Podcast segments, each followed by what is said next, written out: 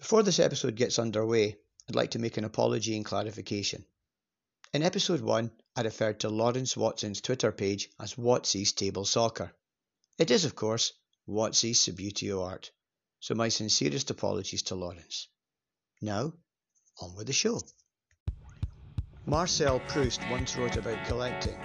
Certainly, it is more reasonable to devote one's life to women than to postage stamps, old snuff boxes, or even to paintings and statues. But of course, he'd never known the joys of playing Subbuteo. In this episode of Finger Flicking Good, I'll be focusing on the collecting side of the game.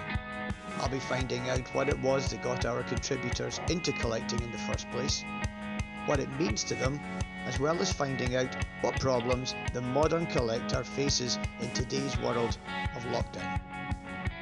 Along with their stories of collecting, we'll also hear about the Subbuteo products they consider the holy grail of collecting and how close each of them have come to getting their hands on them. That and much, much more is coming up in this edition of Finger Flicking Good. Keep listening.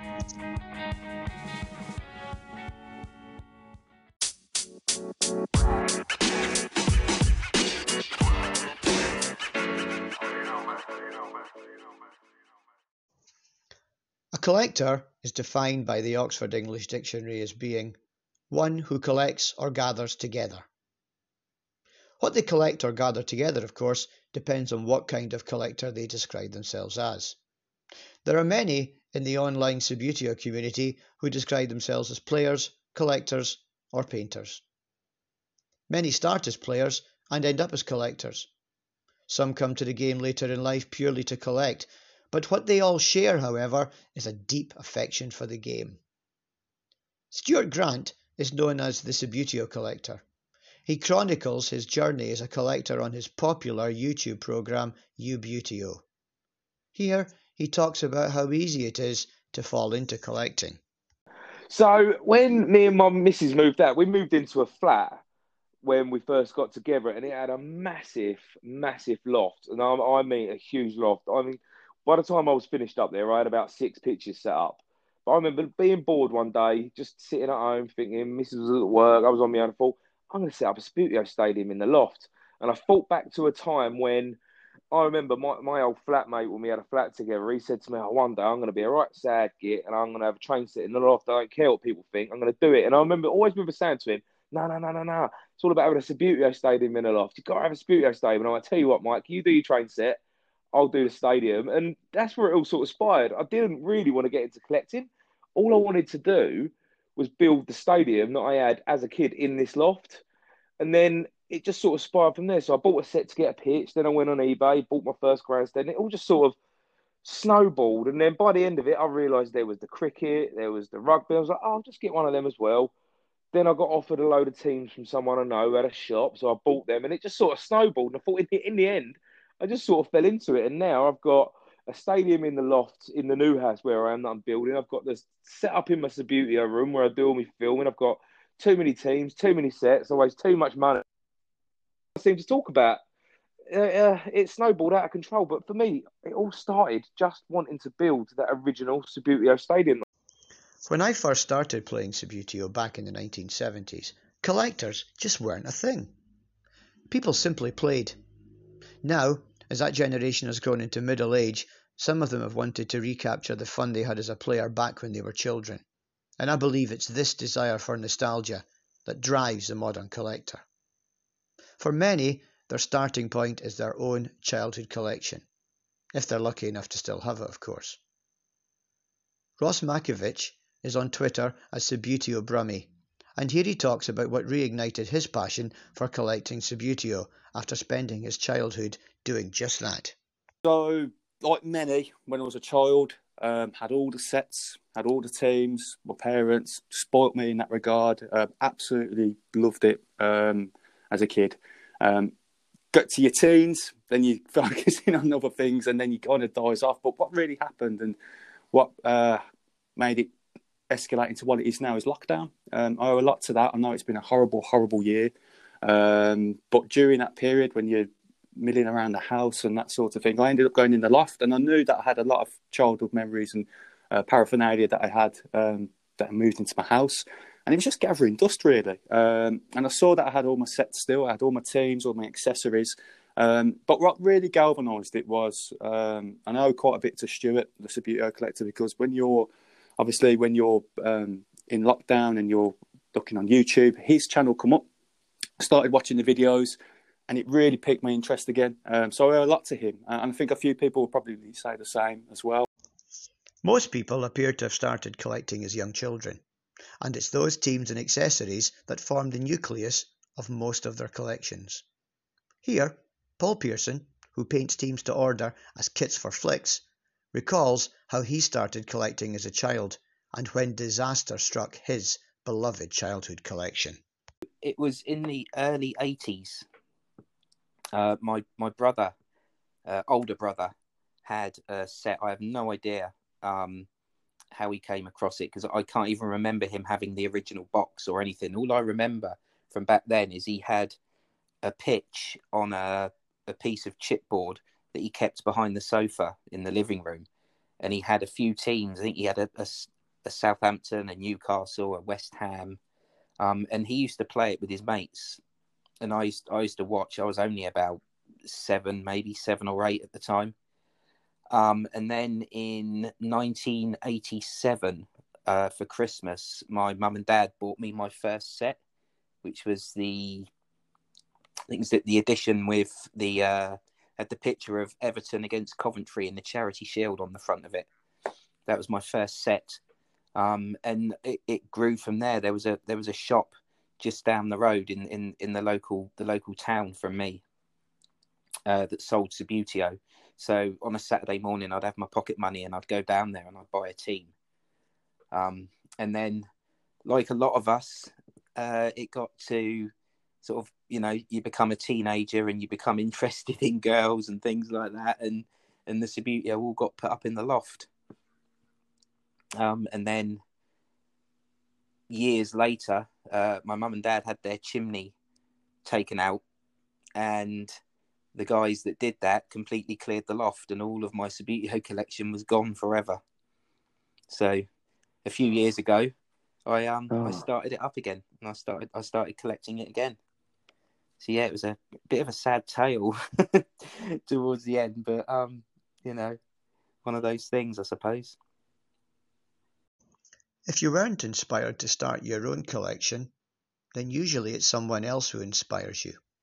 For Callum Westwood of Westwood Table Soccer, it was his dad's collection that first nudged him into becoming a collector himself. Here, he remembers the early days of collecting.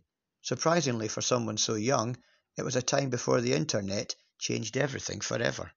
Just like I say, just growing up around it. So, I mean, I would always look on in awe at the, the green boxes that my dad had. He had this like um, it's like a long sideboard type thing. It had these like slidey doors on it, and all his teams were in there. And I don't know, I was always looking at them, always trying to steal players out of them to put into my team. So, like I say, I've always played with lightweights back in the day, but if I could, I would change some of the players with spare heavyweight figures that my dad had. Um, so, I've just always been sort of into it and seeing the heavyweights, and that's probably my biggest influence in the whole Subbuteo thing is my dad. And then when we got older, we used to travel around the country in the Subbuteo club, um, like collecting things. Obviously, when eBay first came around, I mean, I can remember a time before before the internet and before eBay. So, um, collecting Subbuteo then was more about the free ads and trying to get together. Then when the internet first came around, it was sort of eBay. And then, like I say, we had the Subbuteo club, and we used to use um, uh, forum and stuff to like chat and sell, and then we'd get together maybe four or five times a year across different parts of the country to have like collectors fairs and things. So like the collecting thing was always really fun, and the meeting of the people. Some of the guys that we used to have back then, they're just I don't know, they're just not around anymore. They're just not involved in the in the more modern stuff, which is a bit of a shame. But yeah, so collecting for me sort of started out looking on in awe at my dad's stuff falling in love with it and then wanting to get my own. And, you know, I had my dad sort of supported me in that. And when we traveled around and stuff, it was quite easy to to see all these teams that were available and because you can actually hold them and touch them buying them was a little bit safer than it was on ebay so that's how i got into it As I said earlier, when I got into Subbuteo back in the 1970s, there was no such thing as a collector. We were only players. Granted, some players owned sets, had a wide range of teams and lots of accessories. I wasn't one of them. I still amn't. Everything I own to this day I play with regularly, and I'm not the only one who feels this way. Here's Paul Pearson again. Once I started the painting, I I got I, I kind of thought to myself, you know what? I've just got all of these things, and they're they're sat in a box, doing nothing. Um, I don't have as much time on my hands now to to play games and things. Um, I've always been an advocate of if you get these things, don't keep them in a box, don't keep them packed away, play with them because that's why they were produced. They were produced to play with and enjoy. And I wasn't using them for that reason. So I just thought, you know what, let's let's shift a few of them to people that I know are going to enjoy them. And so that's what I did. I I, I sold um, a fair chunk of it, but I I do still have most of it. I mean, I've, I've like I said earlier, I've got all of the Newcastle teams that were ever produced, and I will not part with them for anything. It doesn't really matter what collectors collect stamps, coins, football programs. For them, there will always be a holy grail. The one item that their heart desires more than any other. Usually, it's out of reach, and it's the rarity value attached to it that makes it the Holy Grail.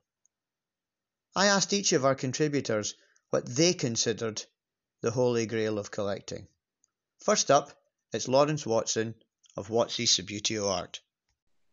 Well, the the Holy Grail of the of the Subbuteo, I would say, the statues is uh, the Rumbelows Cup or the League Cup. You know the the old League Cup.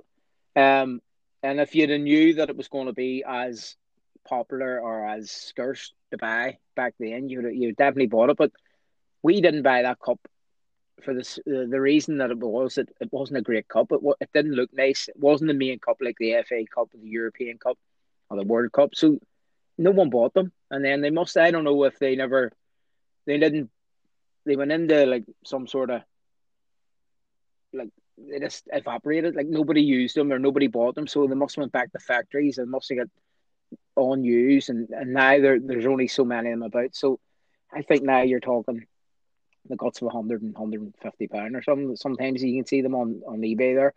Um, I did follow one. I did watch one, um, and I was tempted to pay about 70 pound. There was a couple of hours left on it one evening, and I had put this. I think I put seven, 67 pound or something in as my bid.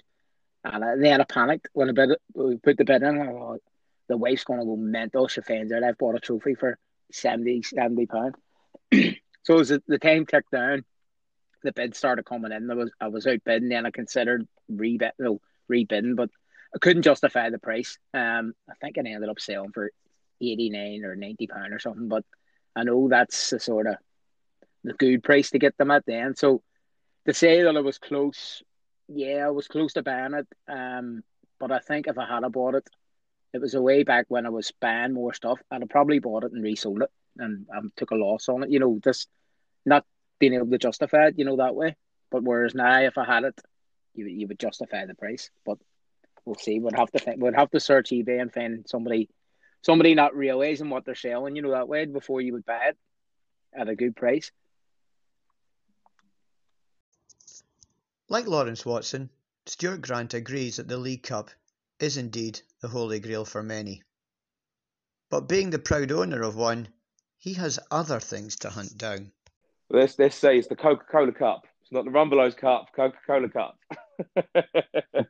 um, for me, right now, it's probably Munich, the Munich set. That's the one I really want, either the Munich set or the World of Sport.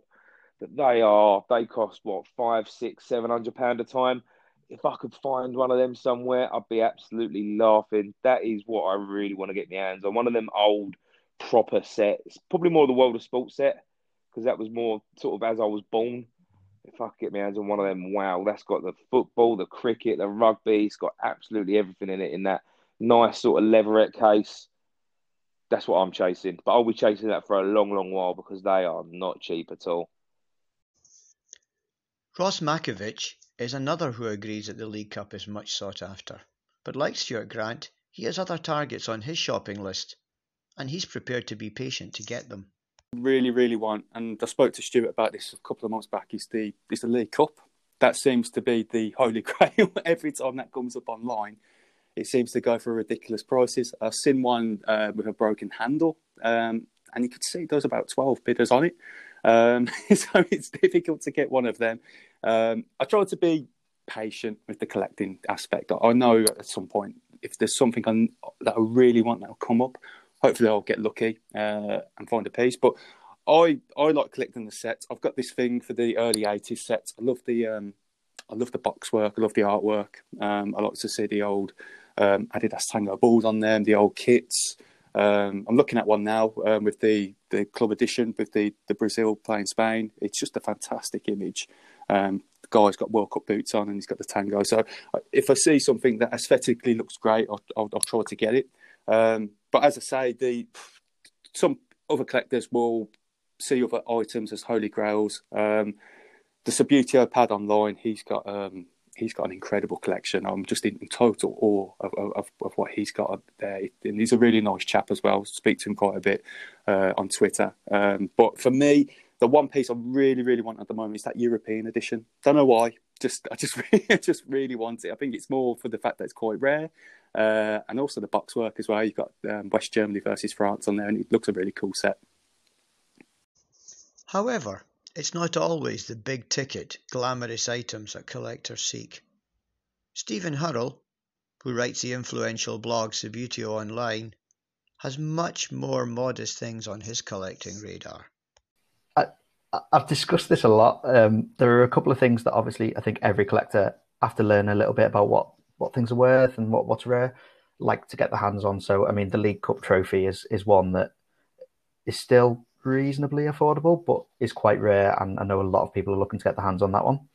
Um, and then there are the sort of extreme things like the the Subbuteo uh, World of Sport Compendium, which was the the very limited edition box set in a lovely leather case that had sort of football, cricket, rugby, all in one place. Um, and, and you know that's probably the rarest, one of the most expensive, and you know the one that I think everybody would love to own. Personally, for me, I as I say, I collect sort of '90s era Subbuteo, and there's a few teams there that I would really like. I, I recently got my hands on Sampdoria, so I'm very pleased with that because it's one of my favorite kits and teams. Um, but I would I would like to get a lot more of the sort of foreign teams. There's a lot of Dutch teams that are very nice. Um, so there's probably not one product, not one item, but there are a sort of collection of teams, and um, the crazier the kits, the better. And it's just a matter of, uh, of sitting around waiting for them to come available. So at the moment, quite far off getting some of the teams that I would like. Callum Westwood considers the big ticket glamorous items to be something that the die-hard collectors want. But for him, like Stephen Hurrell, it's some of the more unusual items, particularly from the heavyweight era, that get him excited? Everyone, I think it's different for everyone. There's always been the Munich World Cup set. There's always been the so-called holy grail of Subbuteo. Um, mainly because of the box, not because of what's in it. What's in it is all really, really common stuff. Um, the box is what makes it the rare thing. I know there's the is it the World of Sports set that people go on about that's got everything in it, so the polystyrene trays and things. But this is what I mean. Like for me, I would more likely prefer the Munich set because it's heavyweight over the World of Sports set, which is more of a modern thing. I've come close to the Munich set because my, my dad actually has one. He got one um, about two years ago, maybe even 18 months ago. But for me, it's like, like I say, everything that's in it is fairly basic. It's all standard Subbuteo stuff. The box is what makes it the holy grail for that sort of generation of collector. Um, in terms of other things, there's there's like rare teams. You got the special order teams that are very difficult to get hold of because obviously they're special order, so you don't know how many of them were ever made, and then it's getting your the provenance behind it. But yeah, for me, what would I say is my holy grail in Subbuteo? I think I'd say I've probably got it. There's nothing I really want. Like a Ref 36 was always a big deal for me. Um, I don't know why it was. I've just always quite liked Betis, and it was a kit that I always wanted. I already had a Leicester 192. So for me personally, in my collection, it was the a 36. But now, because I paint like nothing team wise is out of my reach because if I can't afford it, then I'll just paint it. So that's how I look at it. But yeah, for a lot of people, I think it's the the rarer box sets, um, whether that be the early celluloid sets or getting a Subbuteo hockey maybe, or the World of Sports set. I think that's the stuff that the real collectors covet over people like myself who are mainly just team collectors and stuff like that. Sometimes even collectors realise that their obsession may never be realised and simply give up the pursuit of their holy grail at any cost. David Hoggard, who's on Twitter as GoTableSoccer, is one of them. What I would really like is um, a Palermo heavyweight 98. Um, I've got overexcited before when I've seen a, a, a, repaint. Somebody's marked it as a repaint, but I just saw Palermo 98. Um, uh, I've also seen a, an original Palermo 98, which wasn't in very good condition, and I wasn't prepared to pay that money. Um, you know, to me, if I'm going to spend that kind of money, I would want it to be in a fairly decent condition. Um, but again, it, it, it's not. I, I, take it. If I get pleasure out of doing it, then I'll do it. But it's not the be all and end all. If I don't get that, I, yes, I'd like it. But you know, there's like I say, there's plenty of other things in the Subbuteo landscape that you can spend your money on. Like I say, whether it's modern creators, um, or buying a table. You know, like I said, I've got my five side table from Flick for Kicks, which is a wonderful piece of equipment. Um, you know, things like that. Subbuteo collectors, like many of those who devote their time to the accumulation of collectible items, are fortunate to be in a position where they have both a disposable income and the time to spend on their hobby. Here's David Hoggard again. I think that's probably it because I like my partying lifestyle had, had ended. You know, I had actually stopped drinking sort of like ten years ago. Um, it was, you know, advised on health grounds, so I thought, well, you know, fine, I'll, I'll do that. Didn't miss it, but then you start thinking, well, what else can you do with your time? And I just became fascinated with Subbuteo and I just love Peter Upton's site. I can't express how much I actually love that site. uh, and I would spend hours just looking at it. And then there was, uh, I found via the LPM online site, I found the Little Plastic Men website, which is a wonderful site. Um, and I spent a lot of time looking at that as well. And then I started researching more and more into it, and I gradually got into painting, which I never expected to do. The global coronavirus pandemic has not been kind to the Subbuteo collecting community. On the auction sites, bargains have become harder and harder to find. Stuart Grant thinks the Subbuteo community hasn't always helped itself in this regard and he's got something to say about the license holders Hasbro too. Here he is. Oh, it's hard. I mean, that's, that's a that's a really really hard question to answer. I mean, people people look at me and sort of think, oh, I'm this massive collector. I'm not. My my collection is quite humble compared to some. There's people out there with massive, massive, massive collections. Mine, I don't think is actually that big. I just shout loudest about it. But if I'm honest, the biggest problem we face nowadays is probably ourselves as a community, we mm. we love Subbuteo, but we don't want to give new Subbuteo a chance. We're very much like, oh, new stuff's rubbish. We don't give it the chance it deserves. And the people that own Subbuteo nowadays don't really look to the community for much suggestions. They kind of just want to do their own thing. Whereas if they look to the community, they'd probably find out not just what we want, but what other people want to get into it. They're very much a sort of a pain to themselves. They don't help themselves out. If they spoke to the community, they'd find out a collecting area. They'd find out something they could probably sell to people.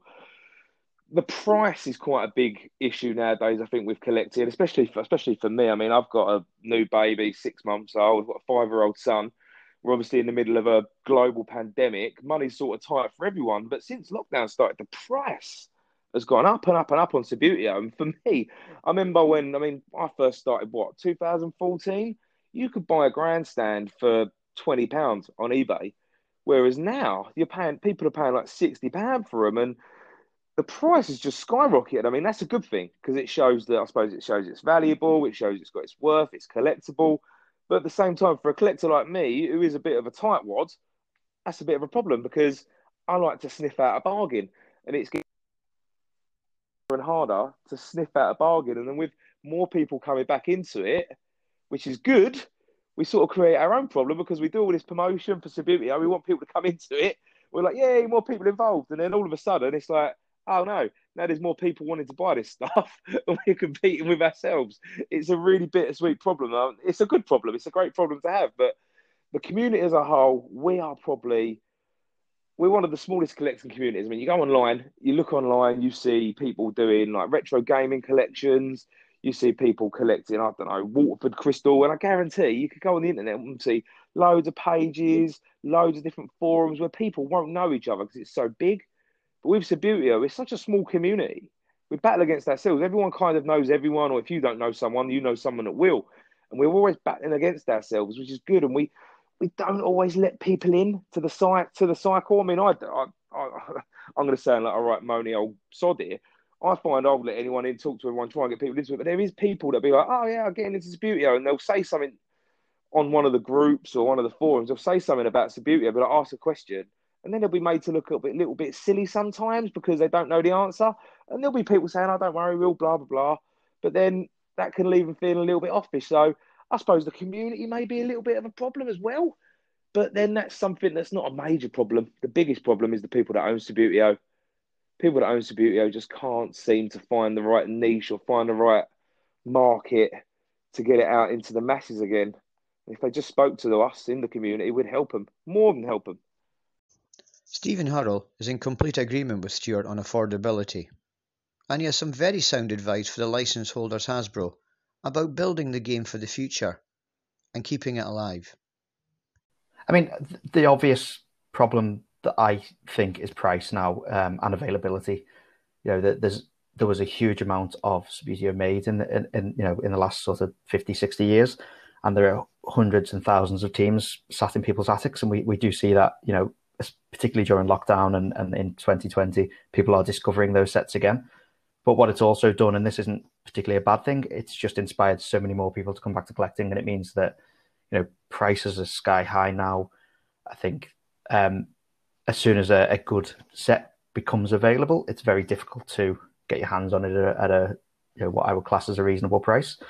But you know, it's the price of success, and if we do want the game to be back and, and become popular, then you know that's that's a good thing. And I do think that you know things like my blog and you know there's some amazing Subbuteo channels out there, the Facebook groups, they've probably contributed to those higher prices. Um, but it's a sort of price I'm willing to pay because it means that is back up and thriving. I think another issue with collecting at the moment is that there really isn't much new Subbuteo that is worth collecting.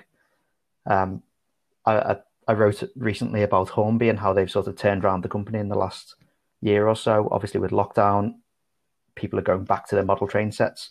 And I think they're a great example of a company that, you know, they release special editions. Every Christmas they release release the Santa Express. They just on Stephenson's Rocket, that sort of thing.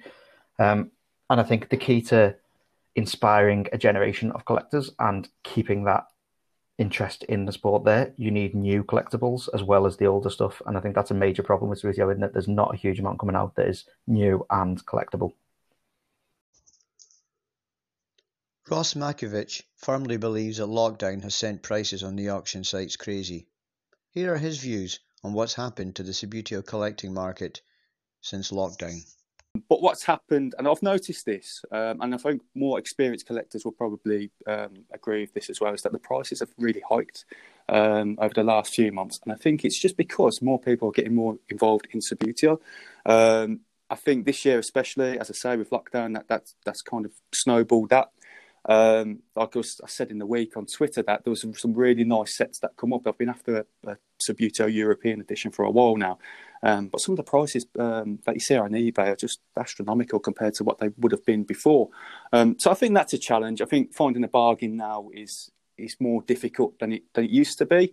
Um, but I was lucky. Um, I had a really big collection as it was as a child. I mean, it could have easily been chucked out, or it could have been um, car booted, as I say. So I, I, I, owe that to my parents. I mean, other stuff that's been. I tried to think what else has been car booted when I was younger. Um, it's and I think a lot of people say the same as well, where you try and get that nostalgic back. Um, and that's what I've tried to do with with Subbuteo. And, and as I say, the I think the, the issue for a lot of people now is just the pricing. It seems to have gone up. Um, you've probably seen it in the week as well. The the World of Sport set went for just under two thousand pounds, which I didn't even think that was even possible. Um, but there's some really good collectors online that have got greater knowledge of me and what what what something should be worth. But I try to be sensible with with what I bid for and also, when you're out and about in charity shops, you can you, you find a bargain or two as well. I've I've done that. I've found some Subbuteo teams for like three or four pounds, and, and that's been great. Um, but certainly online, I think the big challenge now is that the prices are just hiking up a little bit too much. So far, all of our contributors agree on one thing: the price is just too high now for many collectors. But it's not just price and availability that seems to be the issue for those wanting to collect Subbuteo products. Lawrence Watson believes that there are a lot of sellers out there who simply don't understand the market. I think the main problem now for anyone collecting is there's just that many people doing it, and then there's that many people that have it, have the, the, the stuff there, and they're not using it, and then they're what they're saying is, you know, you would see somebody selling, say, uh, an LA Cosmos or a New York Cosmos team for five hundred pound, and these people were thinking, oh, I have a team similar and I can do and you you see them being circulated in WhatsApp groups and stuff. You see teams going sitting on eBay, a bog standard team that you would never pay more than three or four pound for, and people are trying to sell them for 120 pound. They just don't get they don't get the market. They, they don't realize there's people out there that know these th- what these things are worth, so they're just putting the price up on them ridiculous. And I know speaking to some of the, the guys on Twitter and stuff, the the big collectors, they just can't they can't justify paying the stuff the money that the people are selling it for, and I think the only place now is to get it, and it's a problem for us here in Northern Ireland, um, or Ireland, the whole Ireland. Nobody ever played it as much as they did in the UK, so the people in the UK are taking it to the charity shops, so that's where you're picking up the bargains, you know. But for us, there's the you go to a charity shop, you're lucky if you find any Subbuteo, and you could go to charity shops and you might find one piece of Subbuteo in it. Whereas in the UK, you'll go when you're guaranteed maybe a, a, a set or teams or accessories, you know. So for us over here, the only real place to buy it is eBay. Um, and it's just like I say, the prices are just ridiculous. What people are looking for stuff. You know, I go on every now and again just out of uh, curiosity, and you wouldn't you wouldn't bother bidding. I mean, it's just crazy money. I'll leave the last word on the problems that face collectors with Callum Westwood. He believes that there's a darker problem facing the modern collector, one that may be hard to spot for those who are new to the market. Um, for if if they're wanting to collect heavyweight stuff, I would say the main issue is there are a number of people that are very good at faking teams um, to the point where you can see you can see a team that you know they faked and you can put it alongside a team that's legit and it's very very difficult to tell. So there's always that. I think would be hard for people that are collecting and it's very difficult to 100% guarantee things nowadays. Um obviously that's one of the biggest issues. Um but if they just want to collect teams there's so many people out there that are painting things and getting into it and you know there's so many other means to get Subbuteo like figures that aren't legitimate Subbuteo. But if you're a heavyweight collector, the hardest thing is being 100% sure you know what you're getting.